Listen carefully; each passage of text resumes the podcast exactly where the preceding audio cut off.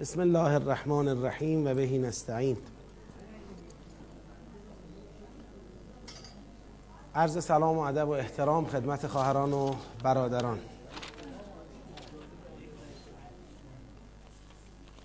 من یه سوالاتی از قبل داشتم یه سوالاتی هم الان روی میز دارم یه سری سوالاتم توی پیامک برام فرستادن یه سری سوالاتم توی واتساپ یه سری تو بله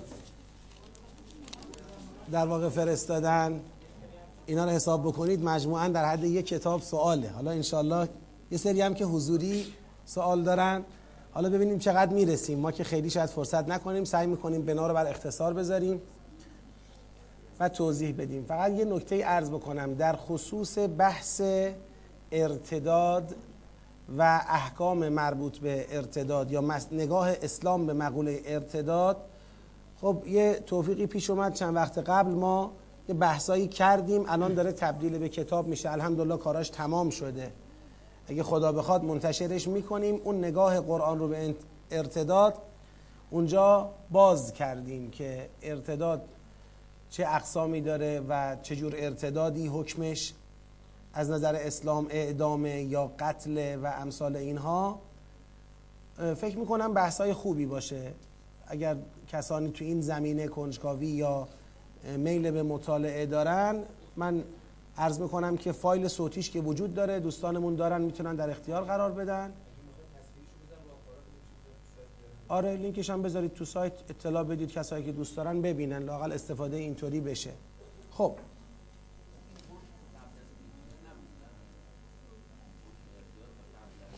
نمی‌دونم. نمی‌دونم.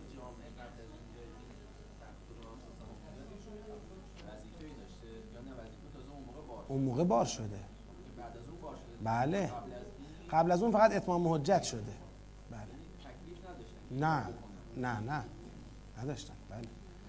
چون هنوز کتابی نیامده بود. تعالیم هنوز تازه با نزول حضرت موسی از کوه تور تعالیم آمد. خب.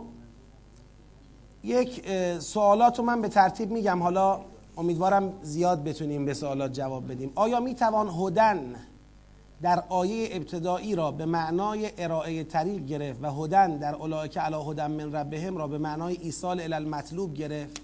ما راجع به هر دو هدا عرض کردیم. هر دو را هم میشه به معنی ارائه طریق گرفت هم به معنی ایصال الی مطلوب هر دوتاش این قابلیت رو داره. اما که یکیشو رو مثلا بگیریم ارائه طریق اون دیگری رو بگیریم ایصال این خلاف ظاهره. یعنی اگر شما ارائه طریق می‌گیری هر دو را بگیر. اگر ایصال المطلوب می‌گیری هر دو را بگیر. اگر همزمان می‌خوای به هر دوش قائل باش در هر کدوم از این دوتا آیه ها اما اینکه بگی من اولی رو مثلا می‌خوام ارائه طریق بگیرم اون بعدی رو می‌خوام ایصال المطلوب بگیرم. این توی یه سیاق این کار در واقع یک جور عدم هماهنگی به وجود میاره. در اون آیه شریفی که گفتیم اعبدوا ربکم یا ایها الناس اعبدوا ربکم الذی خلقکم والذین من قبلکم لعلکم تتقون بعد تو آیه بعدیش رسیدیم به این که آیات بعدیش ولا تجعلوا لله اندادن بعد اونجا ما اعبدوا ربکم ولا تجعلوا لله اندادن رو در عرض همدیگه نوشتیم. بعد مسئله ریب رو آوردیم. بین پرست در واقع پرستش خدا از مسیر تبعیت از رسول خدا یا تبعیت از انداد گفتیم اگر کسی دنبال انداد بره انداد در عرض کی هن؟ رسول الله هن. دنبال انداد بره این خداپرستی از توش در نمیاد این خودش شرکه شما هزاری بگی الله اما اللهی را که از ند گرفتی نه از رسول اون الله نیست دیگه اون شرکه. لذا من الناس من یقول آمنا بالله و بالیوم الاخر و ما هم به مؤمنین. اون اصلا ایمان نیست از نظر خدا. گویا خدا می‌خواد بگه راه انحصاری ایمان خالص به الله این است که شما از رسول الله از مسیر تبعیت از رسول الله برید ان کنتم تحبون الله فاتبعونی یحببکم الله. خب. بعد گفتن که اعبد الله چه نقش و موضوعیتی دارد؟ می‌تونیم بگیم از راه ند الله به عبودیت نمی‌رسیم یا تنها راه رسیدن به عبودیت تبعیت از رسول الله هست؟ بله دقیقا. یعنی صاحب سوال مطلبی رو که در قالب سوال مطرح کرده ما کامل تایید می‌کنیم. همینطوره. یک بار دیگه جمع می‌کنم مسئله رو. صحبت از خداست. خدا برای رسوندن بندگان به خودش و موحد کردن بندگان رسول فرستاده. کسی اگر می‌خواد عبدالله بشود باید از رسول الله تبعیت کند به عبداللهی برسد به مقام عبدالله شدن برسد. و کسانی در عرض رسول الله عرض اندام می‌کنن در مقام نفی رسول الله عرض اندام می‌کنن. مردمی که برن سراغ اونا یعنی سراغ نسخه بدل ها نسخه های جعلی رسول الله مردمی که برن سراغ این نسخه بدل هایی که در عرض رسول الله هن عملا اونها را ند الله قرار دادند. یعنی به جای اینکه تبعیت از رسول بکنند تبعیت از کی کردن؟ انداد کردن. در همین سوره وقتی بحث انداد بعدن میاد میفرماید که و من, الله و من الناس من یتخذ من دون الله اندادا یحبونهم که حب الله والذین آمنو اشد حبا لله از تبر چی بعدش؟ می‌رسه به این نقطه از تبر الذین تبعو من الذین تبعو یعنی انداد شدن کی؟ متبعین کسانی که از اونها تبعیت می شود پس انداد در عرض رسول الله قرار می گیرن کسی اگر با انداد می‌خواد به الله برسه خدا اینو ایمان به الله نمی‌داند.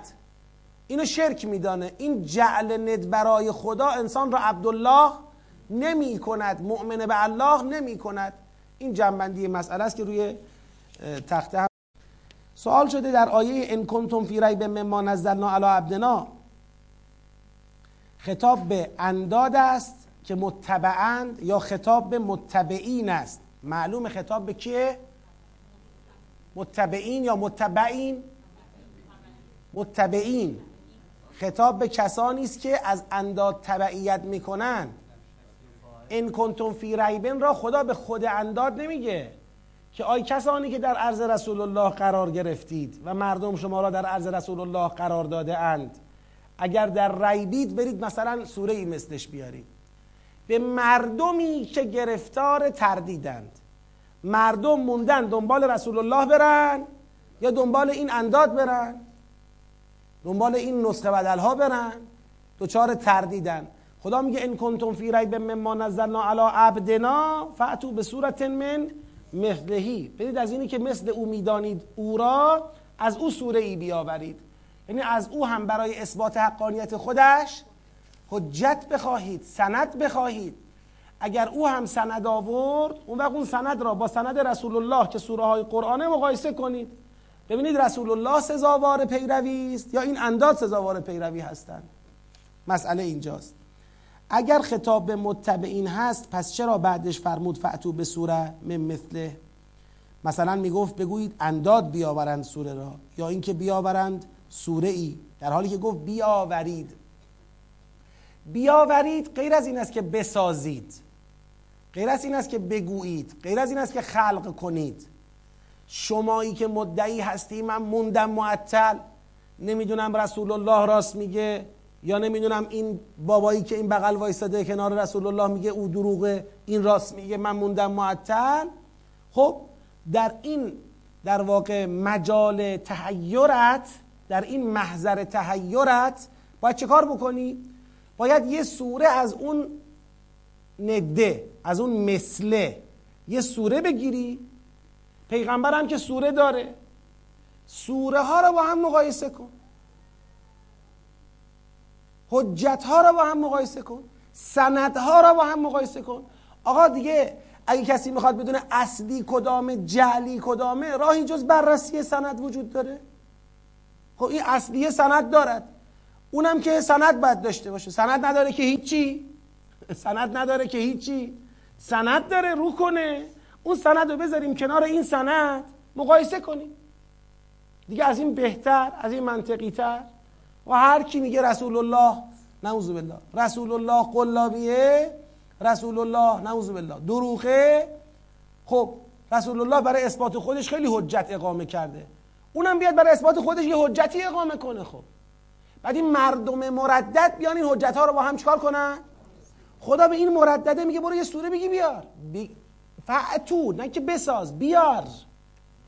من مثله از اون مثله از اون نده از او برو یه سوره بگیر بیار. با سوره پیغمبر مقایسه کن قضاوت کن. خب. یا حسین. این کسایی که سوالای خیلی مفصل یعنی ردیفی می‌پرسن معمولا سوالاشون رو من در آخر قرار میدم.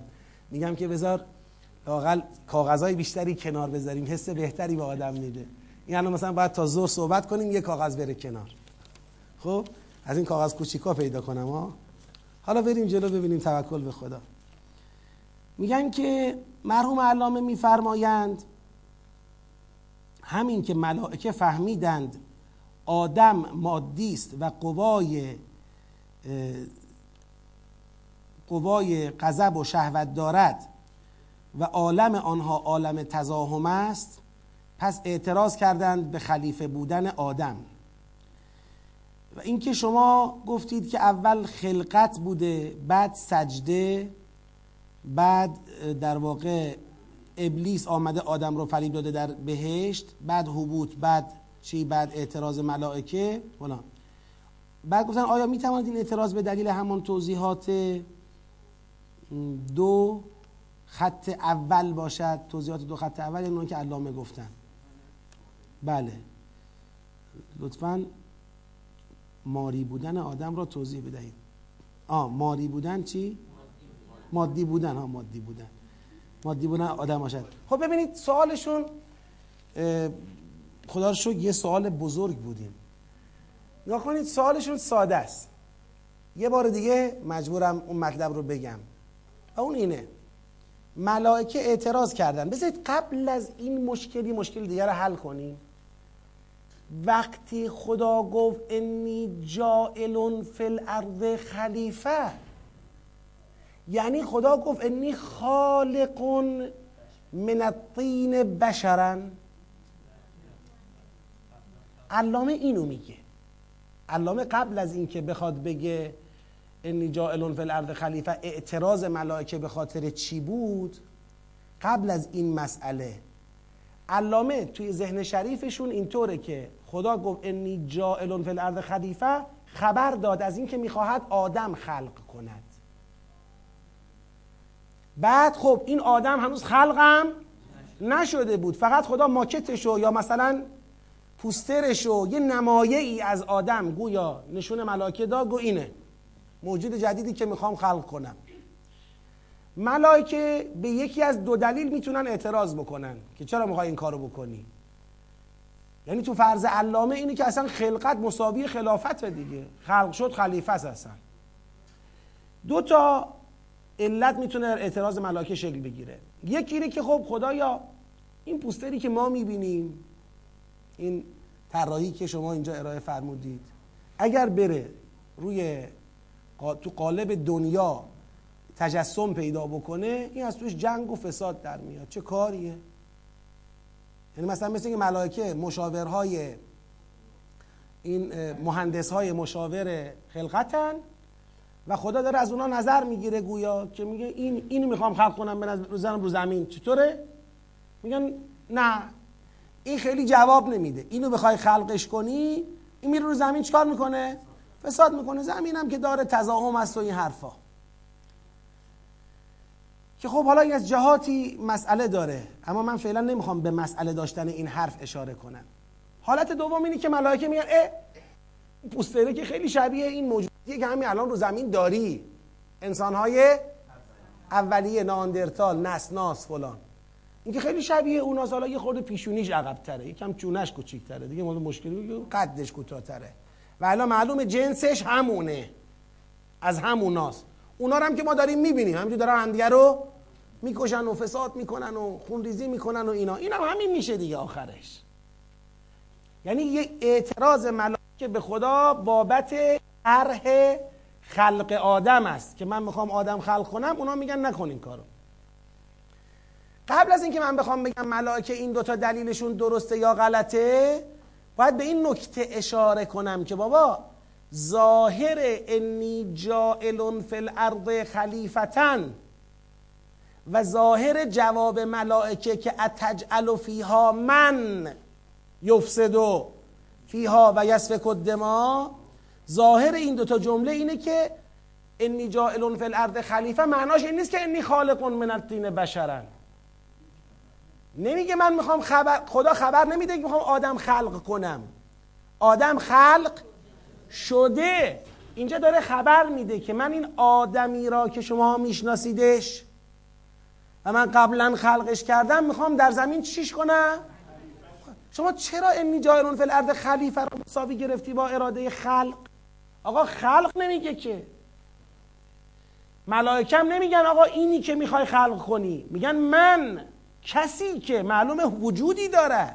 اتجعل فیها من یفسد فیها و یسفک الدما و خودشونو دارن با او مقایسه می‌کنن و نحنو نسبه به حمد که من نقدس لک اگر ما به ظاهر این آیات توجه کنیم می‌فهمیم که این آیه خبر از خلق آدم نیست. خبر از خلیفه کردن آدم است. پس آدم قبلش بوده. خلق شده. حالا اگر آدم خلق شده چرا اعتراض ملائکه را شما می‌خوای بزنی به؟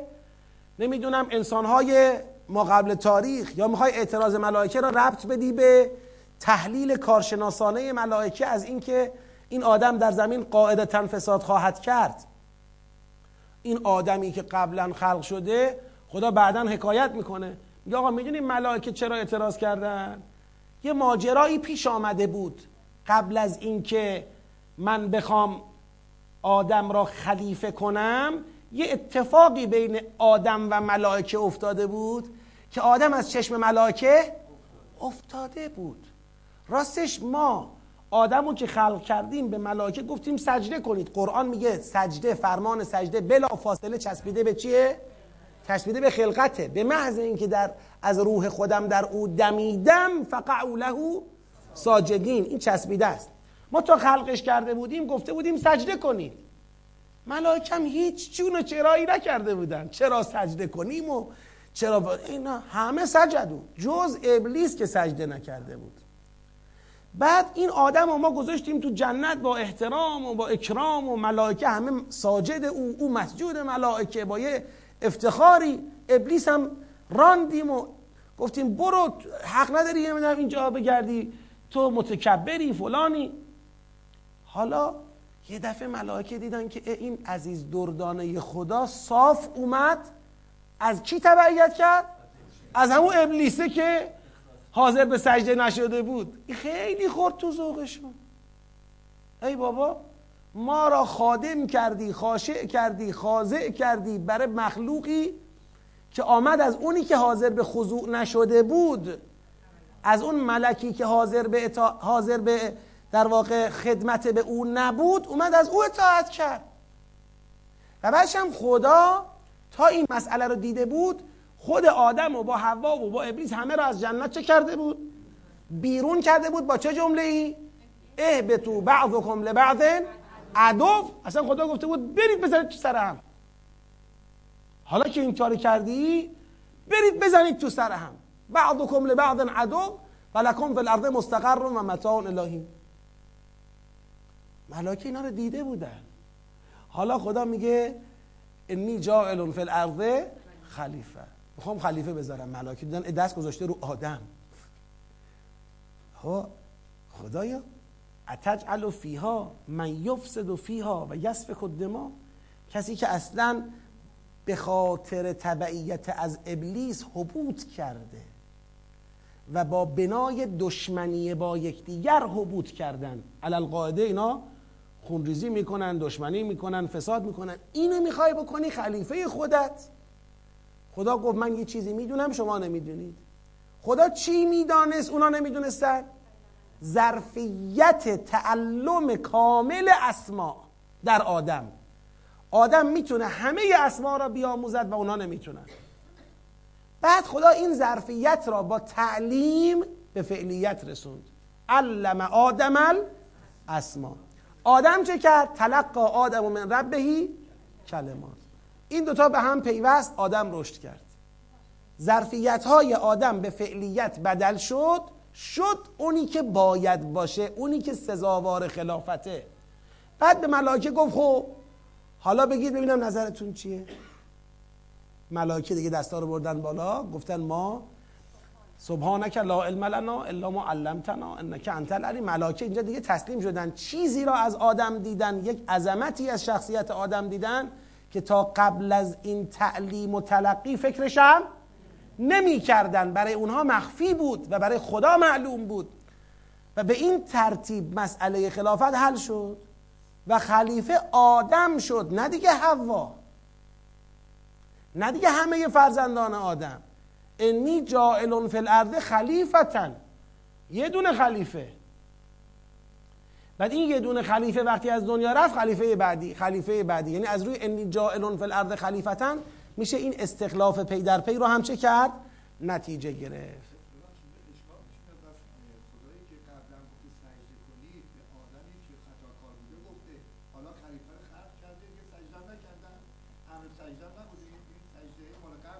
امر به سجده ناظر به یک نفر نیست.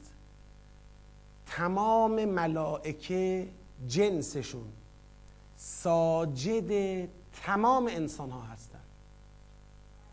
سجده مال خلیفت الله نیست. سجده ملائکه بر جنس آدمه. لذا خداوند تو آیات سجده رو اگه در قرآن نگاه کنید اختصاصی به حضرت آدم نداره. میگه من یه بشری از تین خلق کردم از روح خودم در او دمیدم قوله ساجدین. هر بشری که از تین خلق می‌شود و خدا از روح خود در اون میدمد ملائکه چی هستن نسبت به او؟ ساجدن. ساجد یعنی چی؟ ساجد یعنی اینکه یه بار گفتم. یعنی خاضع کامل.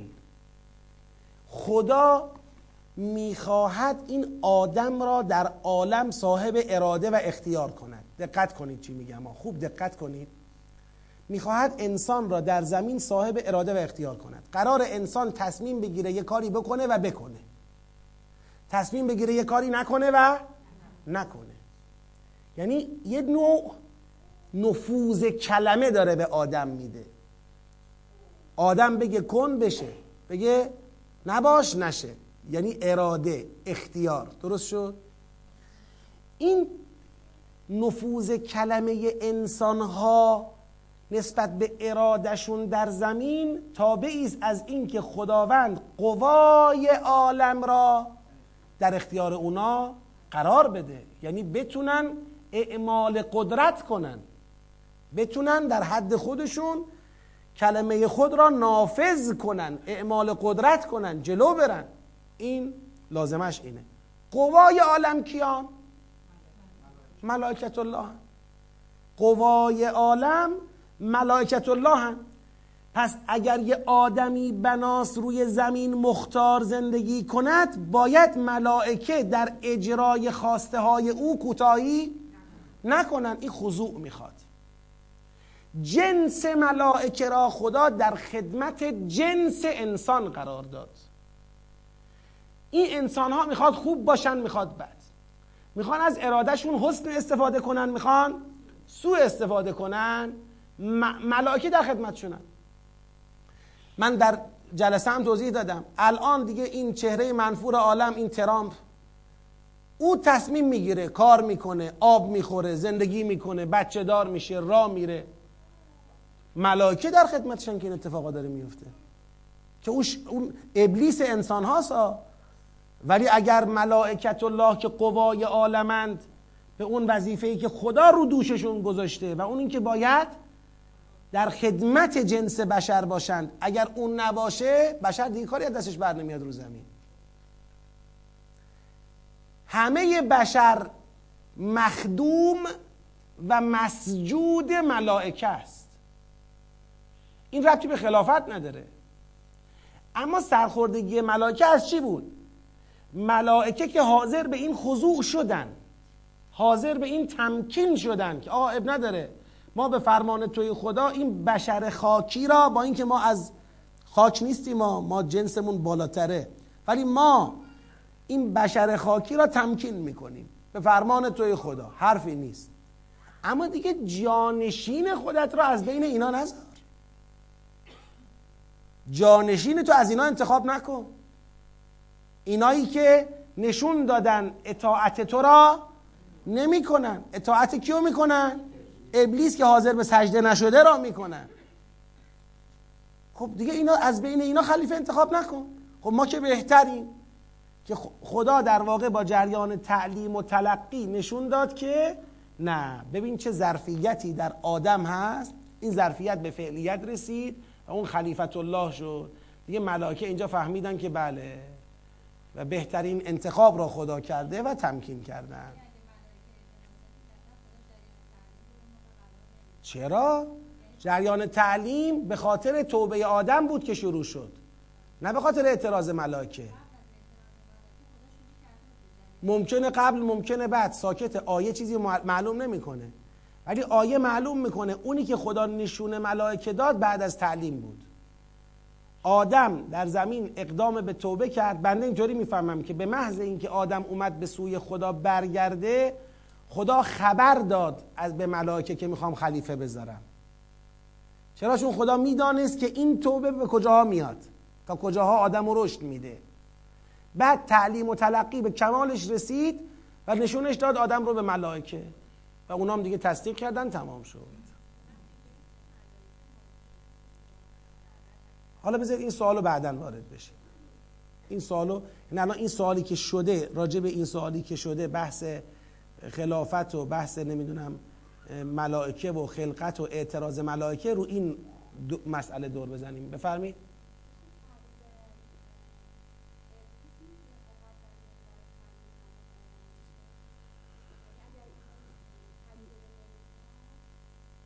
ببینید اینو یه بارم گفتم و ببخشید این حرف خطاب به شما نیست ولی خواهش می‌کنم از خواهران و برادران که این فایل های مربوط به جلسه رو به خصوص فایل های در جریان هست آدم رو دو بار گوش بدید سه بار گوش بدید. چون یه سری مطالب رو خیلی فشرده من گفتم. طبیعتا توی جلسه تفکیک و تحلیلش ممکنه یه دفعه توی یک ساعت سخت بشه. یعنی مستلزم اینه که یه دو سه بار گوش داده بشه مباحثه بشه. در من این مطالبی که دارم عرض می‌کنم تکراری هم. اما یه بار دیگه اشاره می‌کنم. دو تا نگاه هست. یکی اینه که حضرت آدم علیه السلام اگر از ابلیس تبعیت نمی کرد اصلا اون جریان توبه و تلقی و تعلیم خدا و این حرفا اتفاق نمی افتاد این یه مقدمه ای بود. باید می‌شد تا اون فرایند تعلیم و تلقی چی بشه؟ شکل بگیره. نه این حرف درست نیست. اشکال این حرف چیه؟ اشکال این حرف اینه که شما عملا داری میگی آدم مجبور بوده یعنی باید این کار رو می‌کرد. در حالی که قرآن رسما به آدم میگه این کار رو نکن. میشه نمایش؟ یعنی خدا علکی گفت نکن. خدا گفت آدم نزدیک این درخته نشی یا؟ بعد گفت خدایا هر چی زودتر نزدیک بشه ببینیم چی میشه. برو جلو برو جلو. یا برو یا نره دیگه. وقتی میگه نزدیک نشو خدا که دروغ نداره به آدم بگه. یعنی واقعا توقع خدا این بود که آدم به درخت نزدیک نشود. آقا اگه آدم به درخت نزدیک نمی‌شد اصلا جریان امتحان و ابتلا و توبه و چه و چه اتفاق میافتاد؟ بله میافتاد. به یه شکل دیگه اتفاق میافتاد. چه شکلی؟ چه می‌دونم. فعلا که نیافتاده. مثل این میمونه که میگه این آدم اگر از روی کوه نمیپرید و پاش نمیشکست مثلا فرض بفرمایید. آیا ممکن بود سر از توبه در آورد دیدید بعضی وقتی یه بلای سرشون میاد تازه سرشون به سنگ می‌خوره توبه می‌کنن. آیا ممکن بود توبه کند؟ بله ممکن بود. راه های دیگری هم برای شروع تلقی و تعلیم بگید وجود داشت. دیگه تنها راه این نبود که آدم تبعیت از ابلیس بکنه بیاد رو زمین بعد توبه کنه بعد تلقی شروع بشه. ممکن بود آدم یه مقدار اگر صبر به خرج می‌داد و دندون رو جگر میذاشت در همون جنت خدا فرایند تعلیم و تعلم را چه کند؟ شروع بکند آدم را به خلافت برساند و بعد بگه خب حالا از این به بعد تو خلیفه منی در زمین و زندگی ابتلایی روی زمین آغاز بشه. بودی نداره. چرا شما اصرار دارید بگید که این مدل می‌شد نشه؟ به خاطر اینکه قرآن اصرار داره. قرآن رو ما نمی‌تونیم نمادین و سمبولیک ببینیم.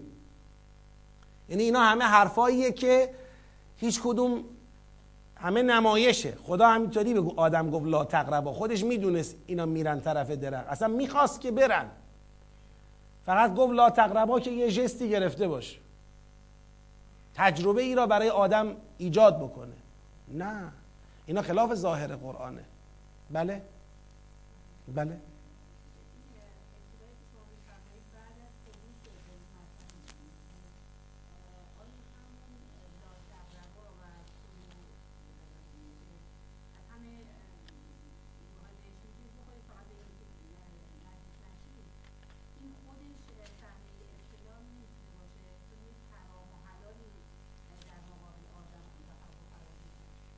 ابتلا بود دیگه. بله ابتلا بود. بله بله. بله.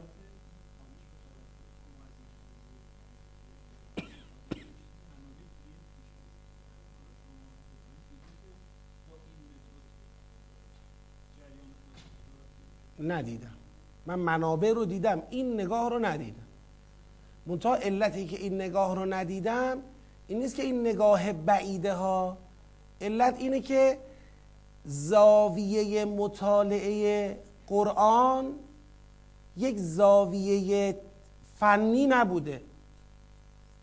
نمیگم فقط الان من فنی نگاه می‌کنم هستن کسانی که باز فنی نگاه می‌کنن. ممکنه یه جایی اونا به نتیجه بهتر از من برسن. خب ارزمینه فنی نبوده یعنی چی؟ مثلا داستانهای قرآن رو همه رو تخت دیدیم. اصلا نخواستیم تصور کنیم که این داستان ها می‌تونه مقاطعش پس و پیش نقل بشه. همین امروز در جریان بنی اسرائیل و از قلتم یا موسی لن نؤمن لک؟ خب اینو هیچ کس اینجوری نمیگه. چون اصلا تصور نمی کنیم که بابا شاید این می‌خواد ظلمتم انفسکم را توضیح بده. این می‌خواد اون فلسفه فقتلو انفسکم را توضیح بده. اونو از ابهام در بیاره که شما نگید چرا فقتلو انفسکم پس. یه مقدار حالت سبعدی نگاه نمی کنیم قرآن رو. همینجوری تخت می‌بینیم. فکر می‌کنیم همینجوری دنبال هم اتفاق افتاده رفته جلو. در حالی که شواهد زیاد داریم که الان تو همین جریان بنی اسرائیل مگر نگفت که و اذ واعدنا موسی اربعین لیلتا ثم اتخذتم العجل من بعده و انتم ظالمون ثم عفونا عنكم من بعد ذلك لعلكم تشکرون. اف اینجا انجام شد یا نشد؟ پس چرا از بعدی نه بعدیش میگه و از قال موسی لقومه یا قوم انکم ظلمتم انفسکم به اتخاذکم العجل؟ فتوبو مگه اف انجام نشده بود؟ بابا این که دنبال هم نیستن. این یک فلش بک داره می‌زنه. میگه بابا اینجوری شده تو اون مسئله تو اون از قبلی که گفتیم افونا افونا اینطوری بود. اونجا که گفتیم واعدنا واعدنا اینجوری بود.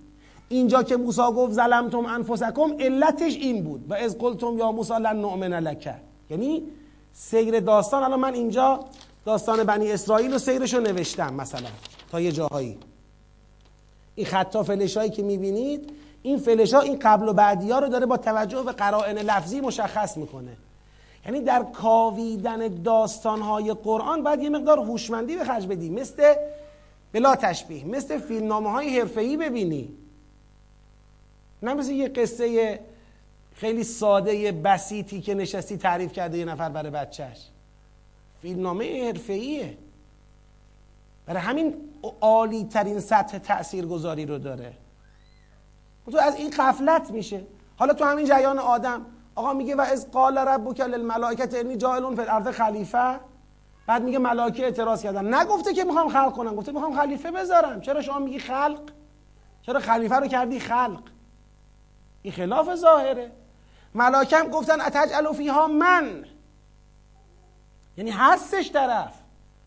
چرا شما میگی این ماکته یا چرا شما میگی این تصویره یا این اراده است فقط؟ با طرف هست حاضره. اینا ندیده می‌گیری.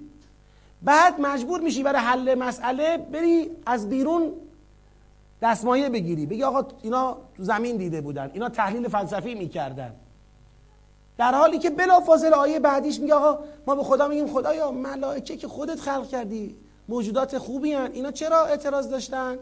میگه و اذ قلنا للملائکه اسجدوا لآدم. قبلش یه صحنه ای بود گفتیم سجده کنید. سجده کردن این شد این شد این شد.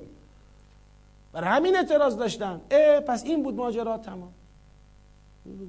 شما یه مقدار کافیه به جای اینکه قطعی بری توی ماجرا یکم از بالا هم نگاه بکنی.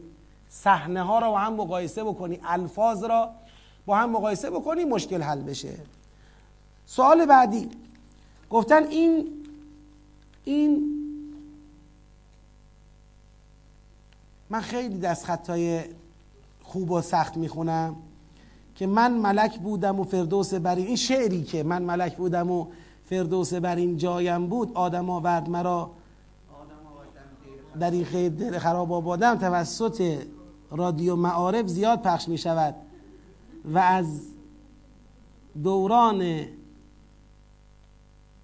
نوجوانی تا به حال توسط حسینی ها حسینی ها اصلا گفته شده و شنیده شده. این بحثا چطور تبیین می نمایید؟ تبیین کردم همینو دقیقا. من ملک بودم و فردوس بر این جایم بود.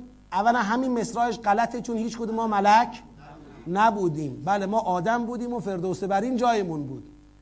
اینکه آدم آورد ما را به این دیر خراب آبادم اینم در واقع یک مسئله داره. گفتم قرآن میگه به محض اینکه آدم و همسرش به درخت دست دراز کردن تازه بدت لهما ما تازه جنسیتشون آشکار شد. تا قبل از اون اصلا جنسیتشون معلوم نبود. خب کسی که جنسیتش معلوم نبود بچه دارم؟ نمی‌شد دیگه. درسته؟ یعنی اگر اینا دست به درخت دراز نمی‌کردن اگه اینجوری بخوایم نگاه کنیم اگه خیال کنیم که ما با این تخلف آدم اومدیم اینجا. اگه اینا تخلف نمی‌کردن ما اصلا نبودیم که حالا بخواهیم اومده باشیم رو زمین. قصه نخور شما. اگر اینا زحمت نمیکشیدن دست به درخت نمی بردن اصلا جنسیتشون معلوم نمی‌شد اصلا فرزندانی نمی داشتن که این فرزندان بیان رو زمین شعر بخونن بگن بابامون ما رو آورد. خب دقت کردید اما نکته اینجاست.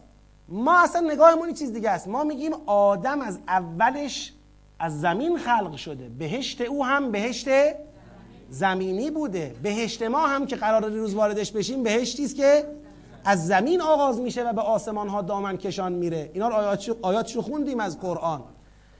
فقط این زمین ماهیت جنتی داشت که این ماهیت جنت زمین با تخلف آدم در کام کشیده شد این ماهیت به برهوتی که باید توش کار کنی و زحمت بکشی بدل شد خب سوال اگر آدم تخلف نمی کرد چه؟ آیا برای همیشه در جنت میموند یا ممکن بود با یه تدبیر دیگری نه دیگه اخراج گونه بلکه محترمانه باز هم زمین ماهیت این گونه رو پیدا کنه باز هم سوعات آدم و حوا پیدا بشه باز هم نظام خلقت بگید. شکل بگیره. من میگم همه اینا می‌شد. اگر آدم تخلف نمی‌کرد همه این اتفاقا میافتاد. دلیلم چیه؟ دلیلم اینه که نمی‌توانیم بپذیریم که این سلسله عظیم انسانها که انبیا در این سلسله عظیم هستند اشرف مخلوقات و انوار پنجتن آل و آل عبا در این سلسله عظیم هستند. و این همه کتاب های آسمانی و این همه خلاصه دفتر و دستک بشریت همه به خاطر یک تخلف شکل گرفت. یعنی همه اینا تو جاده خاکی عالم بود. جاده سرراست عالم این بود که هیچی. تا ابد آدم و حوا با هم دیگه به خوشی و خرمی تو بهش زندگی کنن. یه قابل قبول. نگاه منطقی نیست. جاده اصلی عالم همین بود. منتها آدم با عجله ای که کرد یه دستاندازی اولش درست شد. یعنی اویی که قرار بود تو بهشت سکنا بگزیند و بعد کم کم تعلم اسما ببیند رشد بیابد. وقتی به رشد رسید خداوند او را به بلوغ برساند و در زمین به عنوان خلیفه ساکن کند و ماهیت ابتلایی بشر زمین را به او بنمایاند. او یه مقدار عجله کرد. زود دست به درخت گفتیم درخت خلافت و ولایته. زود دست به درخت برد. خدا بیرونش کرد. یعنی خدا مثل اینکه او را از نظر خودش دور کرد. بعد شروع به توبه کرد اون دست اندازه جبران شد. به خاطر همینه که توبه آدم پذیرفته. بگید شد اما دو مرتبه بهشت ایجاد نشد. اون حبوط رو که توضیح دادم حبوط از جایگاهه نه اینکه آسمون بود اومد رو زمین. همین زمینه. چطور خود آدم دست به درخت برد جنسیتش آشکار شد؟ زمینم ماهیتش معلوم شد. زمین تازه شد این زمینی که جنت نیست. یک روزی ما به همین زمینی که جنت است خواهیم رسید. در آخر سوره زمر آیشه که وقتی بهشتیان داخل بهشت میشن میگن الحمدلله الذی صدقنا وعده. الحمدلله خدا وعدش رو عملی کرد. چیکار کرد؟ و اورثنا الارض. زمین را داد به ما. خدا گفته بود که ان الارض یرثها عبادی الصالحون زمین را به ما ارث داد. خدا رو شکر. نتبوع من الجنت حیث نشا حالا هر جای بهشت بخوایم ساکن میشیم. دیگه از این سریحتر که این زمین بهشت خواهد شد. آقا ما شنیده بودیم که اون زمین را صالحان به ارث می‌برن در حکومت امام زمان علیه السلامه. آ تو بهشت هم امام زمانه که حاکمه. اصلا جریان قیامت سقراست مسئله ظهور و رجعت و بحثایی که دیگه حالا کداشو دادم در جلسه های قبلی بعدا انشالله مطالعه خواهید کرد. غیر الارض بله. بله. سوالات کتبی در یه نکته ارز کنم یه نکته فقط بگم. سوالاتی که من شفاهی می‌خوام جواب بدم خودتون رعایت کنید. فقط اون سوالایی رو که دقیقا به همین مربوطه که ما دوباره برگشت به این مسئله نکنیم. اما سوالای غیر از این نپرسید چون تو نوبت اینایی می‌زنید که قبلا سوال کتبی فرستادن. بفرمید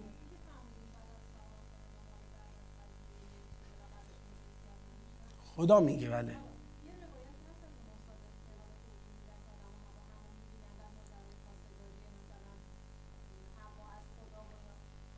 بله بله.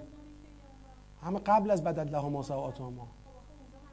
نه این خواستگاری و اینا بوده. از همدیگه مثلا از هم خوششون می اومد به هم علاقه داشتن به هم مهر و محبت میورزیدن در کنار هم آرام بودن. اما هنوز مسئله جنسیت مطرح نبود. همین مقدار معلوم بود که آقا این بالاخره زوج منه. جنس من نیست ولی نه به این شکلی که جنسیت او سوعاتشون معلوم باشد نه سوعات معلوم نبوده. بعضیا گفتن آقا اینا مثلا لباس داشتن لباساشون ریخ نه. لباساشون ریخ که دیگه تعبیر بدت لهما سوعاتهما نمیشه. ما مثلا میگه آقا اینا اوریان شدن. بدت لهما سوعاتهما یعنی تا قبل از این متوجه سوعات نبودن. تازه آشکار شد. بعد فتفقا یخصفان علیهما من ورق الجنه شروع کردن با سرعت برگ جمع کردن و خودشونو پوشوندن که مثلا به حالت استحیاءشون حفظ بشه. بله؟ ببخشید. ببخشید. بپرسن بعد در خدمت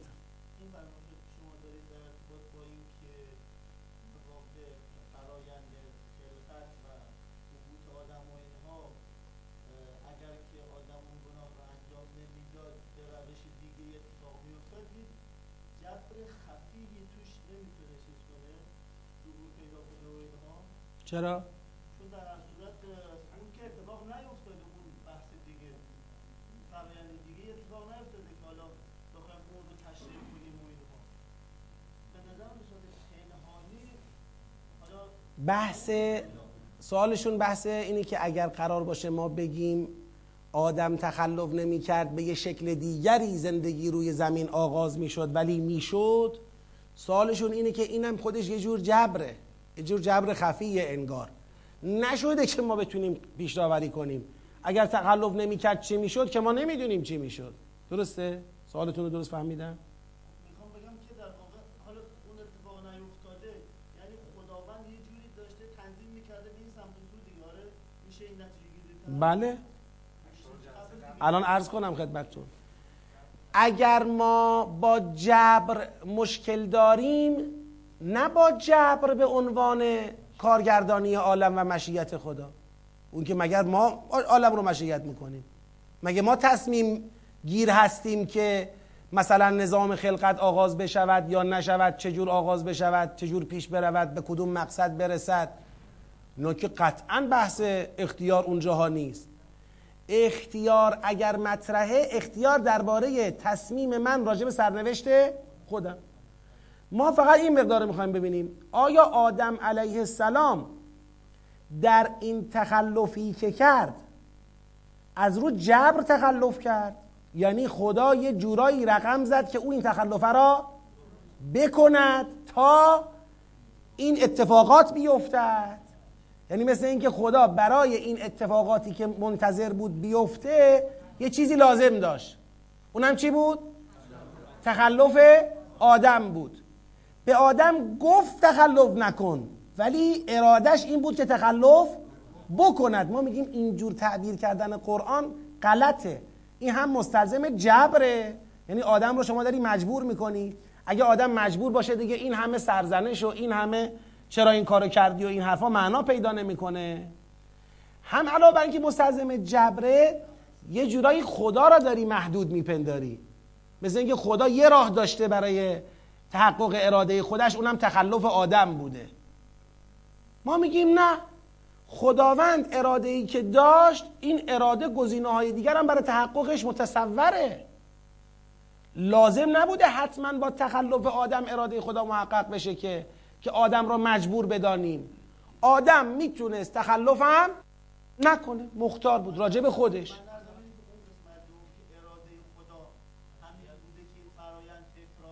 اونو من اس... اونو اثبات کردم. ممکنه ولی اونو من به چه بیانی اثبات کردم؟ به این بیان. دو فرض داره. دو فرض داره. اگر آدم علیه السلام تخلف نمی کرد دو فرض وجود داره. یه فرض اینه که خودش با حوا برای ابد تو بهشت میموندن تموم. نه زاد و ولدی نه نسلی نه هیچ. نه هدایتی نه کتابی نه پیغمبر اکرمی نه حضرت علی نه حضرت زهرایی نه انوار پنجتنی هیچی. یه فرض دوم اینه که نه خیر آقا. اینا بالاخره با یه فرایند دیگری شروع به زاد و ولد می‌کردند و فرزندانشون میآمدند و انبیا میآمدند و کتاب ها میآمد و همین. من فرض دومو میگم. این دیگه جبر نیست که. یعنی ما نمیگیم ما نمی‌خوایم کسی رو مجبور کنیم. ما می‌خوایم بگیم نمی‌شود این سلسله عظیم بشریت و انبیا و کتب را جاده خاکی عالم فرض کرد. یه زائده ای تو عالم فرض کرد. مسیر عالم این بوده که آدم و حوا با هم تا ابد زندگی کنن. یه تقلفی کرد هیچ ببین چقدر کار واسه ما تراشید. میلیاردها آدم باید بیان و برن و کتاب بیاد و پیغمبران بیان. این همه کارا داریم می‌کنیم. همه جریان اون تخلفه بودا. تخلف نکرده بود کار ما راحت بود. خودشون دوتایی بودن هم غذا کمتر لازم بود هم همه چی زندگی می اینطوری نمیشه دید مسائل رو.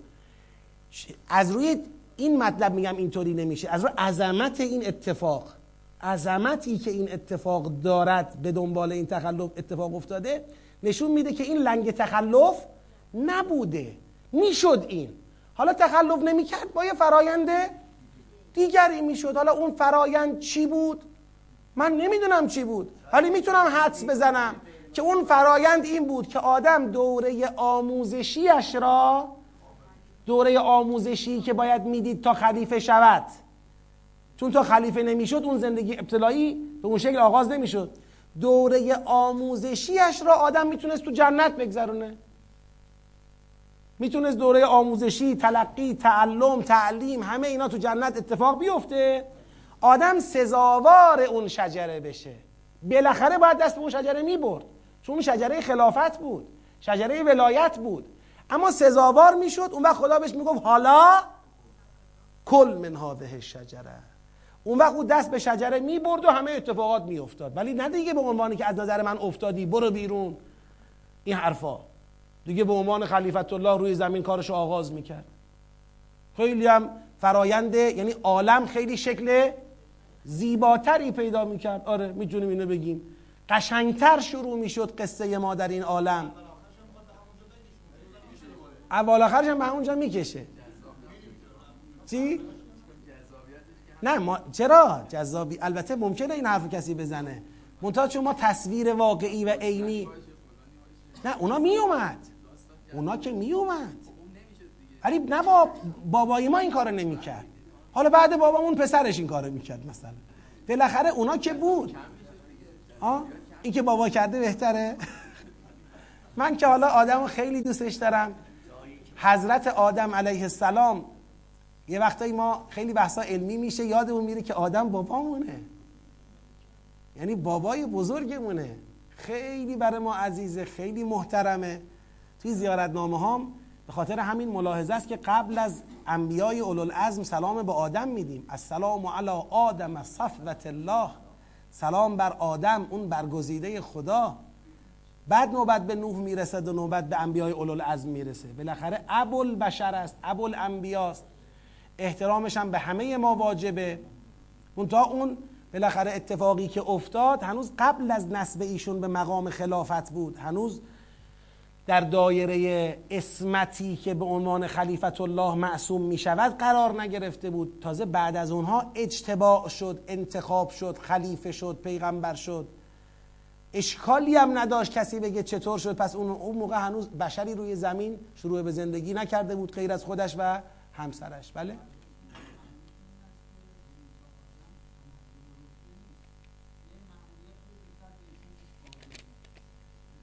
نه. حبوط آدم که تنزل رتبه است. به خاطر اینکه با تخلف اتفاق افتاد. درسته؟ میگم مسیر رو باید طی می‌کرد به شکل دیگری. نه به شکل اخراجی و به شکل اینکه برو دشمنی تو شروع کن و دیگه از جلو چشم من دور شو و منظورم اینه. با اکرام اتفاق میافتاد. با احترام اتفاق میافتاد. با یه نزول اجلالی اتفاق میافتاد. رشد بیشتری. یعنی نمی اومد توی زمینی واقع بشه چون روایات که تعبیرشون عجیبه. روایات میگن 300 سال طول کشید جریان تلقی و تعلم. 300 سال توبه طول کشید. این 300 سال ببین چه کشید آدم؟ بالاخره 300 سال انتظار تا دوباره خدا او را بپذیرد برگزیند. مسیر ابتلایی طی کرده. 300 سال زحمت کشیده. نه 300 سال فقط نشسته گریه کرده؟ 300 سال علم آموزی کرده. 300 سال تعلیم و تعلم. منتها همه کجا؟ همه رو زمینی که دیگه بهشت نیست. همه رو زمینی که سختیهاش هست. خب این دوره دوره خیلی سختی شد دیگه. تنبیه بزرگی شد برای آدم. و الان که اگر او تخلف نکرده بود می‌تونست این دوره آموزشی تو جنت اتفاق بیفته. بله منتها تنزل حاصل می‌شد نه تنبیهی. حبوط حاصل می‌شد نه به عنوان تنبیه و به عنوان کتک. دلیل دارم. برای اینکه حبوط بالاخره می‌شد. چرا؟ چون توبه کرد و حبوط جبران نشد. برای آدم بله همراه با تنزل شعن بود. چون با تخلف همراه شد. اگر تخلف نمی کرد تنزل اتفاق می افتاد حبوط اتفاق می افتاد ولی شعنش کم نمی شد به عنوان از اول خدا نمی گفت بهشون اه به تو بعض و کمل بعضن عدو. می گفت اه به تو. فاما یعتین نکن منی هدن. یه حبوط با تشریف و تکریم اتفاق می افتاد شاهد روشنی هم داره دیگه عرض کردم. اگر حبوط قرار بود نشود قاعدتا با قبول توبه باید چی می‌شد؟ برمیگشت دیگه. آقا شما حبود کردی به خاطر تخلف؟ حالا توبه کردی؟ باشه برگرد تو بهش زاد و ولد کنید. خدا برنگردون تو بهش. بعد از اینکه میگه تلقا آدم من ربه کلمات فتاب علیه انه هو التواب الرحیم قل نهبطوا منها جمیعا فاما یاتینکم منی هدن. یعنی حبود سر جاشه. درسته حبوط با عجله انجام شد چون تو تخلف کردی و یه جوری با گوشمالی همراه شد. ولی می‌تونست تخلف نشه. این حبوط با تشریف و جلالت انجام بشه. مشکلی نداشتیم. از این بحث به نظرم دیگه می‌تونیم بگذریم. حالا اونم بریم یه سوال دیگه بدانیم اون رو. بله؟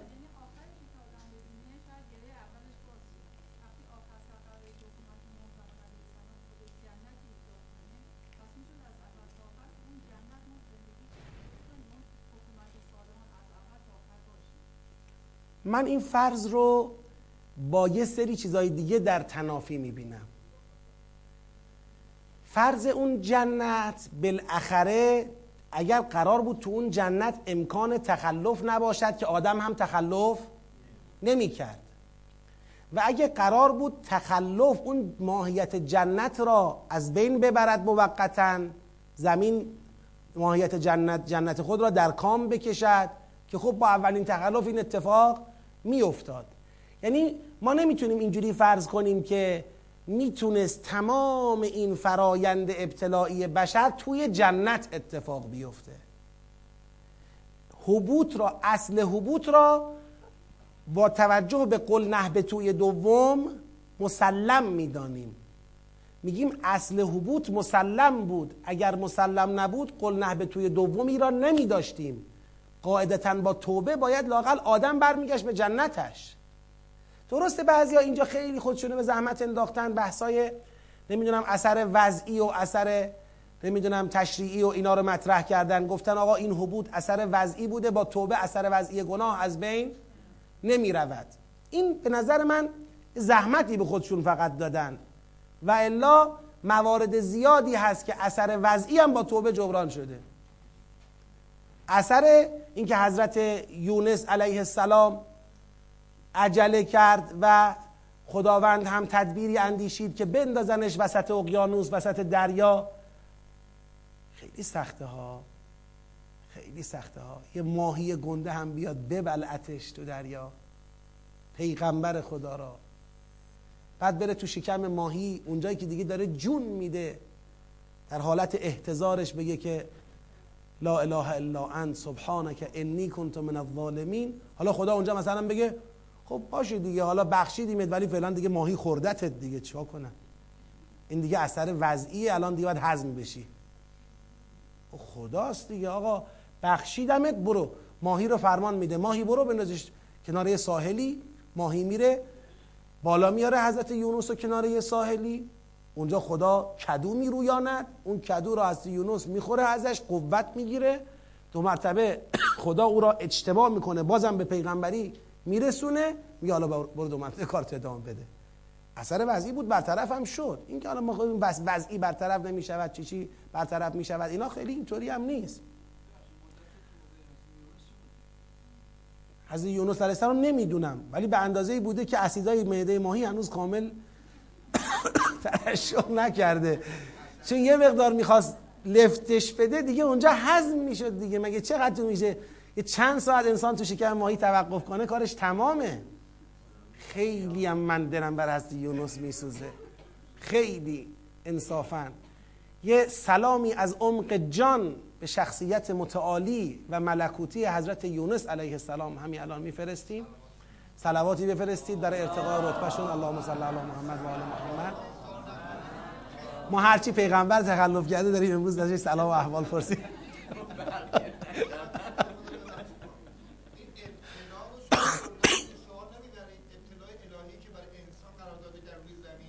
چرا زیر سال؟ من که گفتم حبوط قطعی بوده دیگه. من که گفتم حبوط انجام می‌شد به هر حال. تو بهشتم دیگه حبوط نمیشه. یعنی من میگم حبوط برنامه خدا بود. لنگ تخلف نبود. فقط عجلش با تخلف اتفاق افتاد. اینا همه بعد از حبوط شروع میشه. حبوط باید می‌شد. اگر آدم تخلف نمی کرد هم حبوط می‌شد. نه. من همینو می‌خوام بگم. می‌خوام میگم حبوط لنگ تخلف نیست. درست تخلف باعث شد حبوط زودتر انجام بشه و یه جورایی با گوشمالی همراه بشه. اما اگر آدم تخلف نمی‌کرد آیا حبوط نمی‌کرد؟ چرا حبوط می‌کرد؟ شاهدش هم اینه که توبه کرد حبوط جبران نشد. توبه کرد بازم حبوط سر جاش موند. خدا توبهش رو قبول کرد اما حبوط از بین نرفت. چطور توبه یونس علیه السلام رو قبول کرد؟ از شکم ماهی پرت شد؟ خب می‌تونست توبه آدم هم قبول کنه برگرده به جنت. چرا برنگشت به جنت؟ چون قرار نبود برگرده به جنت. فقط آدم یک خبتی کرد می‌تونه 300 سالو که دوره تعلم او بوده مثلا من میام 300 سال میتونش خوش و خورم تو بهش با خانومش گل بگه گل بشنوه درس بخونه. قشنگ نهر و درخت و آب و لذت و همه چی. بعد که دوره تعلمی تمام شد خدا بگه خب حالا تمام شد دیگه استراحت تمام. شما خلیفه منی برو شروع کن کار تو. و همه اون جریان ابتلای ناق... اما آدم این دوره آموزشی رو تو سخت ترین شرایط گذرون خیلی سخت. خودشو هوا رو زمین کار بکن گندم بکار جو بکار بره پرورش بده. بعد در این حال برو کلاس درس بخون. چون تلق آدم من ربهی کلمات تحصیل و فلان و کلی کار و اینا. با مشکلات. ای بابا. ای بابا. اعتقادات شما رو من باید بعدا چک کنم. خیلی زود زیرا زده میشه.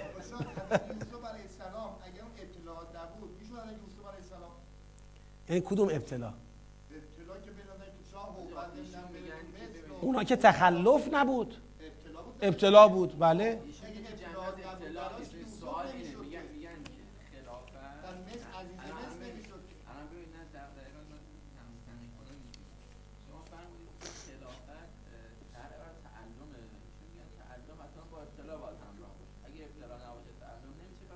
باشه اما ابتلا لزوما تخلفه. چرا نیست؟ خود همین لا تقربا ابتلا بود دیگه. بله تو جنت ابتلا بود دیگه. لا تقربا حاضه شجره خودش ابتلا بود دیگه. آزمایش بود دیگه که آدم تو شکست خورد و تخلف کرد و حبوط اتفاق افتاد. زودتر از اون چی که بعد اتفاق می افتاد مثل اینکه نارس به دنیا اومد. نارس. رو زمین قرار گرفت. هنوز خلیفه نشده زمینی شد. ابتلا ببینید این نکته عرض بکنم. جریان هست یوسف رو مثال زدن. حتی اونجا هم. بنده محکم عرض می‌کنم اینو. اگر اگر برادران یوسف مختار بودن دیگه برادران یوسف توطعه نمی‌کردن. آقا ممکن بود توطعه نکنن یا نه؟ بله ممکن بود. لازم نبود. الا ولا بود. توطعه کنن برادران یوسف علیه السلام. اگه توطعه نمی‌کردن دیگه یوسف علیه السلام پیغمبر نمی‌شد. آقا کی گفته؟ اصلا خدا تو سوره یوسف می‌خواد بگه ببین من اراده کنم اراده رو محقق می‌کنم. شما هرچی می‌خوای توطعه کن. حالا اگه توطعه نمی‌کرد خدا نمی‌تونست اراده خدایی که اینا توطعه کردند اراده خود را محقق کرده. اون وقت اینا توطعه نمی‌کردند نمی‌تونست اراده خود را محقق کنه. یوسف را بکنه عزیز مصر اصلا عزیز عالم. حالا در اون صورت آیا یوسف بدون ابتلا می‌رسید به اونجا؟ ابتلاعات دیگری می‌تونست برای او تصور بشه. ابتلا مساوی با این نیستش که حتما یه بلایی سر کسی بیاد. این همه ائمه ما علیهم السلام به مقام امامت رسیدن همه تو چاه افتادن همه کتک خوردن. ترا از دنیا اومده هشت سالش بوده امام شده.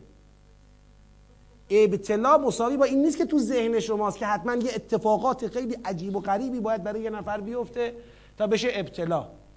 طی مقاماته و این طی مقامات می‌تونه با فرایندهای دیگر هم شکل بگیره. شما چند دفعه دست بلند کردید؟ بفرمایید.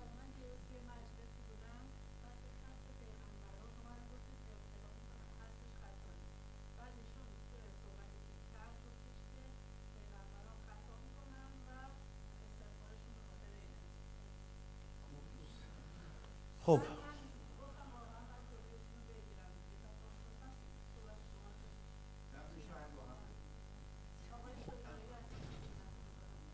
خب من الان اصلا متوجه نشدم چی شد.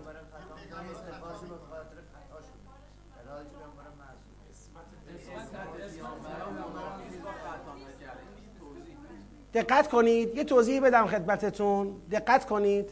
دقت کنید. پیامبران الهی. ببخشید این بحث مهمه چون من مطمئنم بارها تو بحث های تدبری و بحث های قرآنی این بحث شکل می‌گیره. من اینو عرض می‌کنم. ما یه بحثی داریم تحت عنوان اسمت برای پیغمبران الهی. پیغمبران معصومند یا نه؟ بله معصومند. یعنی چی معصومند؟ آیا اسمت پیغمبران با اختیار قابل جمع است یا نه؟ همه کلامیون میگن جمع میشه. کلامیون شیعه و مسلمان معتقدن پیامبران معصومن در این حال مختارن. بعد میمونیم تو حل این قصه که چطور هم مختارن هم معصومن. مختار یعنی که بتونه گناه هم بکنه. یعنی امکان گناه داره امکان خطا داره. یعنی مختار. اسمت هم یعنی امکان خطا نداره امکان گناه نداره. این یعنی اسمت آ چطور میشه که هم امکان خطا دارد چون مختار است هم امکان خطا ندارد چون معصوم است. این بله؟ اسمتی که ما صحبتشو می‌کنیم اسمت موهبتیه. اسمت موهبتی یعنی او بخواد خطا هم بکنه کی نذاره؟ خدا نذاره.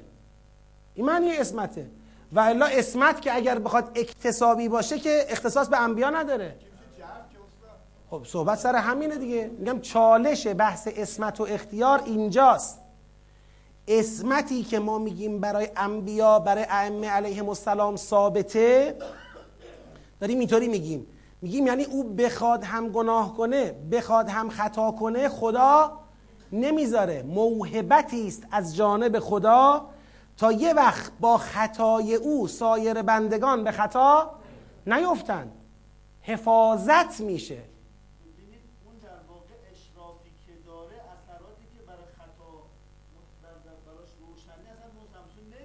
تمام شد. می‌دونم می‌خوام میگم این حرفی است که کلامیون دارن میگن. میگن آقا کلامیون دارن برای حل این چالش اینجوری حرف می‌زنن. میگن که این نیستش که خدا جلوی اشتباه کردنشو می‌گیره. مثلا این می‌خواد بره گناه کنه خدا اینجوری می‌کنه می‌خوره زمین پاش میشکنه. یا مثلا هلش میده. اینجوری که نیست. خدا به او نشان می‌دهد این گناه را حقیقت گناه را و او دیگه سراغ اون گناه نمیره. همینه میگن. این حفاظت الهیه این موهبته. اگه شما گناه رو ببینی گناه می‌کنی. شما یه کاسه لجن نعوذ بالله. بذارن جلوت می‌خوری. خب. و هنری کردی که کاسه لجن رو نخوردی؟ اگر خدا نشونت داد که این بشقاب پر لجنه چون مال حرام لجن دیدی اگر مثلا فرض کنید دست دادن با یه منافق منافق رو به شکل شیطان دیدی و دست بهش ندادی اگر اینا برای شما هی جلوه کرد و شما اینطوری معصومانه زندگی کردی. این یعنی خدا جلوی گناه تو گرفته دیگه. اینجا دیگه نمیان بگن باری کلا این دست به این بشقابه نزد. مگه کسی لجن دست می‌زنه؟ کسی لجن می‌خوره؟ مگه کسی مار می‌خوره؟ خون می‌خوره؟ معلومه که این کار رو آدم نمی‌کنه. یا کسی مگه شیرجه تو آتیش می‌زنه؟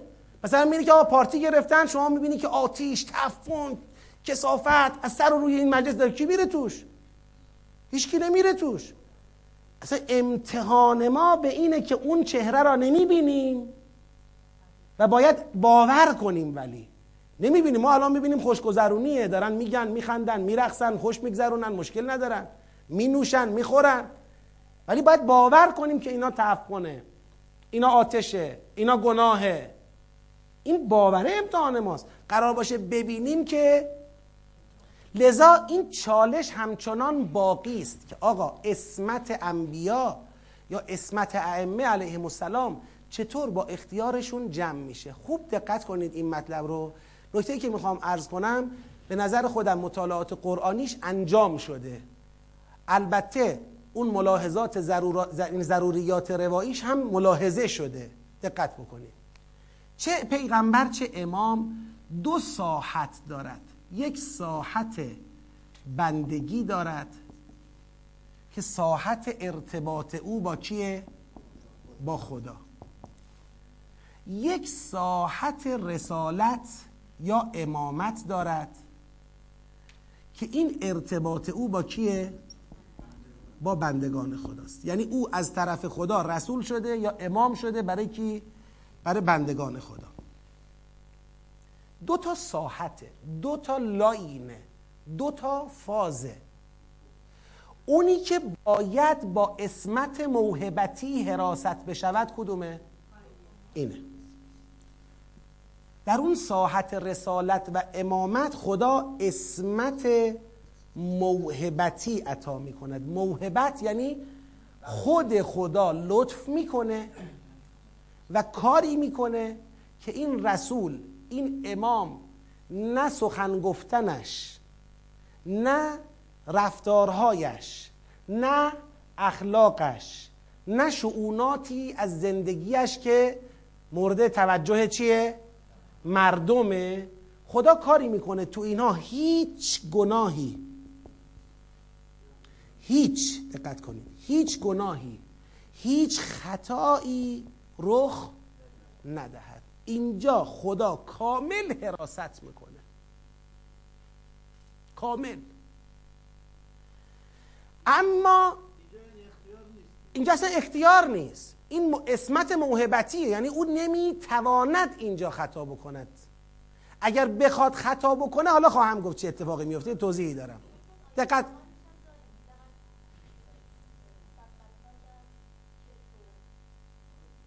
حالا بحث تطبیقات قرآنیش هم بعدا اشاره می‌کنیم اگر لازم شد. فعلا اصل مطلب رو تصور بکنیم.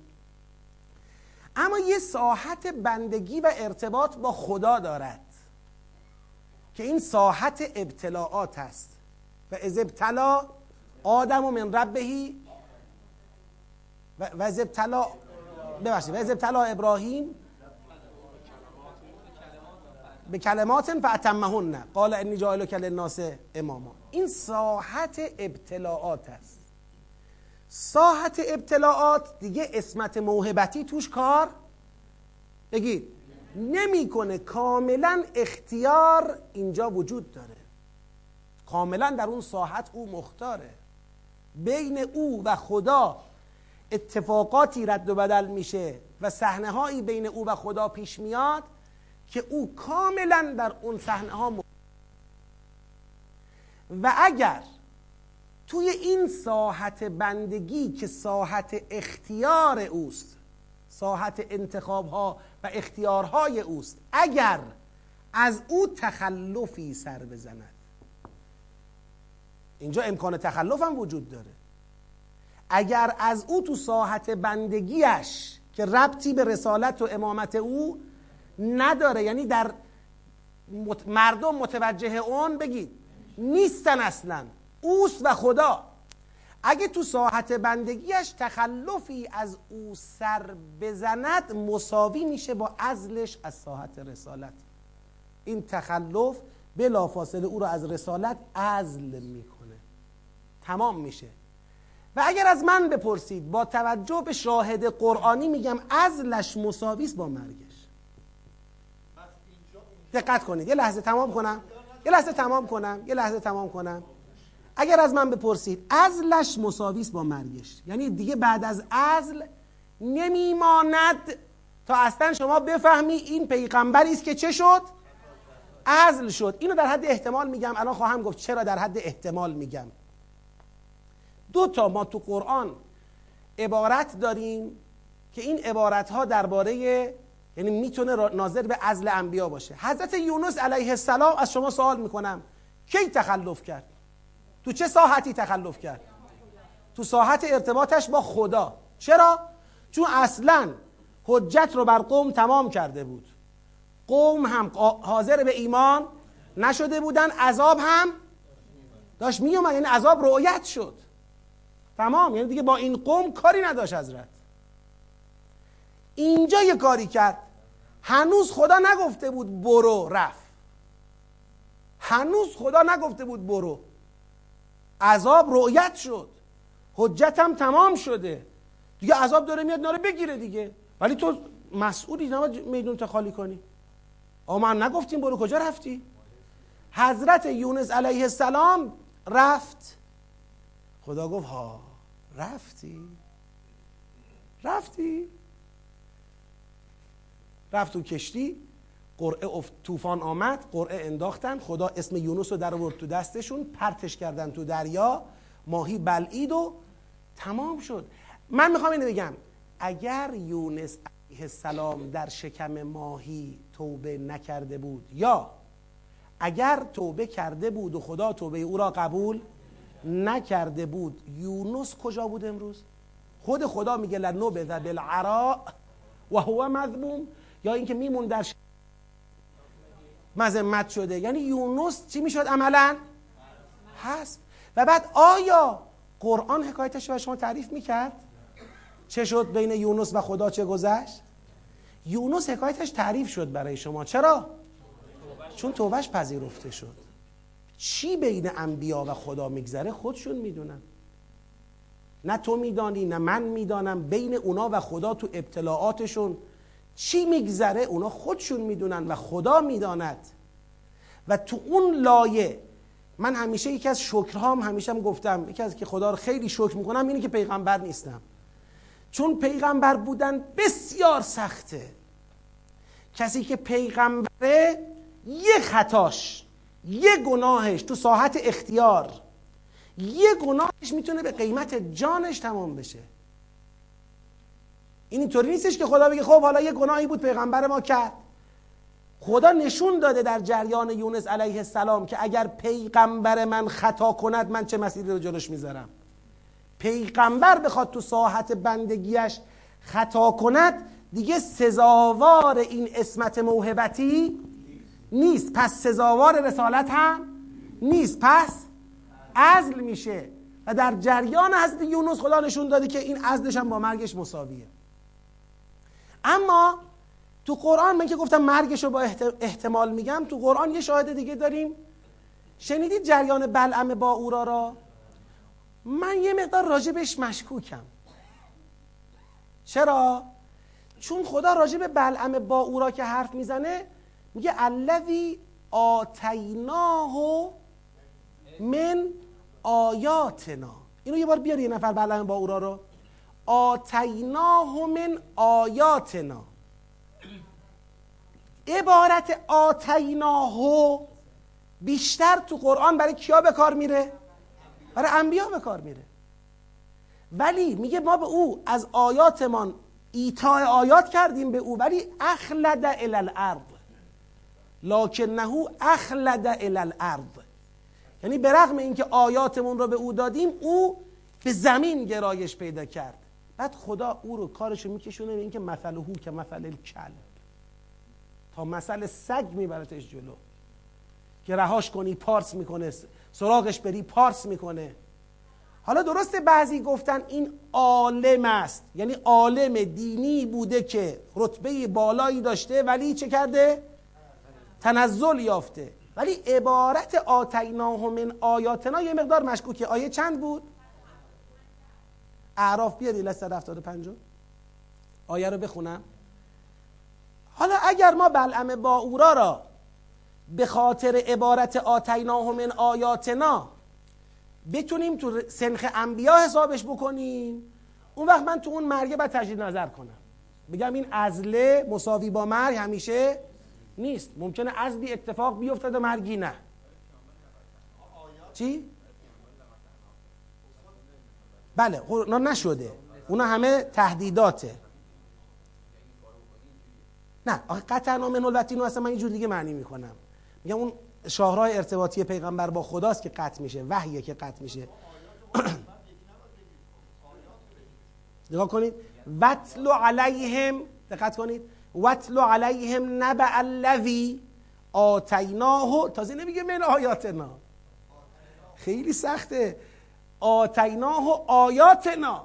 خیلی این بالاتر از من آیاتناست حتی. حتی نمیگه از آیاتمون چون مثلا راجع بعضی از انبیا در قرآن مثل آصف میگه علم من الکتاب. این میشه مثل آیت آتینا من آیاتنا. اما راجع بعضی گفته میگه میگه وتلو علیهم نبع الذی آتیناه آیاتنا فانسلخ منها. یعنی از مقام ایتاء آیات چه شد؟ منسلخ شد یعنی ازل شد. فانسلخ منها. یعنی این اصلا دیگه زیر بار آیات ما قرار نگرفت. فاتبعه الشیطان فکان من الغاوین. و لو شئنا اگر خواسته بودیم که بستگی به اختیار کی داشت؟ خودش داشت. لرفعناه بها. با همون آیات او را رفعت می‌دادیم. ولکنه اخلد الى الارض واتبع هواه. ولی او به زمین گرایش نشون داد و از هوای نفسش تبعیت کرد. فمثله كمثل الكلب ان تحمل عليه يلحث او تتركه يلحث ذلك مثل القوم الذين كذبوا بآياتنا فقصص القصص لعلهم یتفکرون. حالا منم اصرار ندارم بگم حتما حتما بلعم بلعم با او را پیغمبر بوده. نه. اگر پیغمبر فرضش کنیم این مرگ گزینه دیگه هم بغلش حاصل میشه. اونم زندگی زلیلانه است. اما اگر او رو پیغمبر فرض نکنیم فقط یه گزینه ما تو قرآن داریم. پیغمبری که عزل شد سپس دو مرتبه عزلش مساوی با چی شد؟ مساوی با اراده خدا به مرگش شد. یعنی عزلش مساوی شد با پرتاب شدنش توی دریا و ارزم به خدمتون بلعیده شدنش که این با مرگ برابر بود ولی چون توبه کرد خدا قبول کرد و برگردون. پس ما در حضرت ابراهیم علیه السلام. اصلا می شود پذیرفت که خدا ابراهیم را امتحانی کرده که او در این امتحان اختیاری نداشته؟ اصلا می شود از ابتلا ابراهیم ربه به کلمات فاتمهن نه میشه پذیرفت که ابراهیم یه تک گزینه ای بوده؟ یعنی هر امتحانی خدا از اون می‌گرفته یه گزینه بیشتر جلوی او نبوده و اونم جواب درست. قطعا نمیشه پذیرفت. او اختیارش انتخاب کرده. انبیا اولیا در ساحت بندگی و ارتباطشون با خدا که بین خودشون و خدا میگذرد و دیگران متوجهش در صورت تخلف متوجهش نمی‌شوند. این بین خودشون و خدا میگذرد در این ساحت مختارن کاملا. تا وقتی که تو این ساحت از اختیارشون درست استفاده می‌کنن در مقام رسالت باقی اما به محض اینکه بخوان تخلفی در این اختیار در پیش بگیرند برابر میشه با عزلشون از جایگاه رسالت و شاید برابر با مرگشون هم بشود. لذا مسئله اسمت انبیا سر جاشه. تا زمانی که کسی در جایگاه نبی است برای شما یعنی زندست و نبی شماست زندست و امام شماست. قطعا او تو حوزه اختیار خودش معصوم است که در حوزه رسالتش هم چی شده؟ بگید. معصوم شده. فقط اسمتش در حوزه اختیار اکتسابیه اسمتش در حوزه رسالت موهبتیه. اونجا به اختیار معصوم است که اینجا به موهبت معصوم شود. اونجا تخلف کند این هم از بین میره. پایه اسمت موهبتی اسمت اکتسابیه. کسی خودش معصوم نباشد هیچ وقت اسمت موهبتی روش سوار نمیشه. لذا تخلف تو این لایه اون بلا رو به سرشون می‌تونه بیاره. حالا ببخشید یه سوال کوچولو جواب بدم. پس آیا ما با خودمون اینطور لحاظ کنیم که ای بسا انبیایی بودند که تخلف هایی هم کردند که ازل هم شدند. شدند اون تخلف مساوی ازله نه نشدن یعنی چی؟ کدوم انبیا تخلف؟ تخلف نیست. اونا تخلف نیست. اونا که تخلف نیست. اصلا تخلف یعنی که نافرمانی. امری باشد و اسیانی باشد سرپیچی باشد. اینکه آقا من مثلا اومدم با طرف درگیر شدم مشتم خورد مرد. اینکه نمی‌دونم مثلا فرض کن یک صحنه پیش آمد خدای صحنه پیش آورد که منو آموزش قضاوت به من بده. من قضاوت اشتباه کردم. همه هم ملک بودن. این بحث آموزشه. غیر از اینه که خدا یه فرمانی داد و من چه کردم؟ خلافش عمل کردم. غیر از اونه کاملا. حالا داشتم جمله رو تمام می‌کردم شما نذاشتی. گفتم آیا اینطوری تصور بکنیم که انبیا علیهم السلام مختارند؟ شاید انبیایی بودند که تو حوزه اختیاریشون تخلفاتی کردند و بگید از شدند و حذف شدند و ماها از اونا خبر نه. ما حق همچین فکری نداریم راجع به انبیا. ما درباره انبیا جز آنچه خدا از عالم وحی به ما رسونده حق قضاوت دیگری ما راجع به انبیا تو قرآن یه حضرت یونس رو داریم که تصریح شده به رسالت او و تصریح شده به عجله او و عزل موقت او که اونم الحمدلله با توبه مشکل چی شده؟ حل شده ما اینو می‌دونیم پس راجع بقیه انبیا قضاوتمون چیه؟ میگیم الحمدلله بقیه انبیا چون همیشه نبی بودند پس ما می‌فهمیم که همیشه در حوزه اختیارشون چه بودن؟ در حوزه اختیار معصوم بودن در نتیجه در حوزه رسالت هم معصوم بودن همه عاقبت به خیر از این دنیا رفتند حالا دیگه بین انبیا و خدا چه ها هست و چه ها نیست نه به ما مربوطه که راجبش قضاوت بکنیم. به قول حضرت امام رحمت الله علیه مبتلا به نیست. از امام علیه السلام سوال کردن که خون مثلا امام معصوم پاکه یا نجسه امام فرمود مبتلا به نیست. یعنی شما به شما نیومده که راجع به خون امام معصوم بخوای به پاک و نجسیش برسی. آره. با ذکر یک صلوات بر محمد و آل محمد.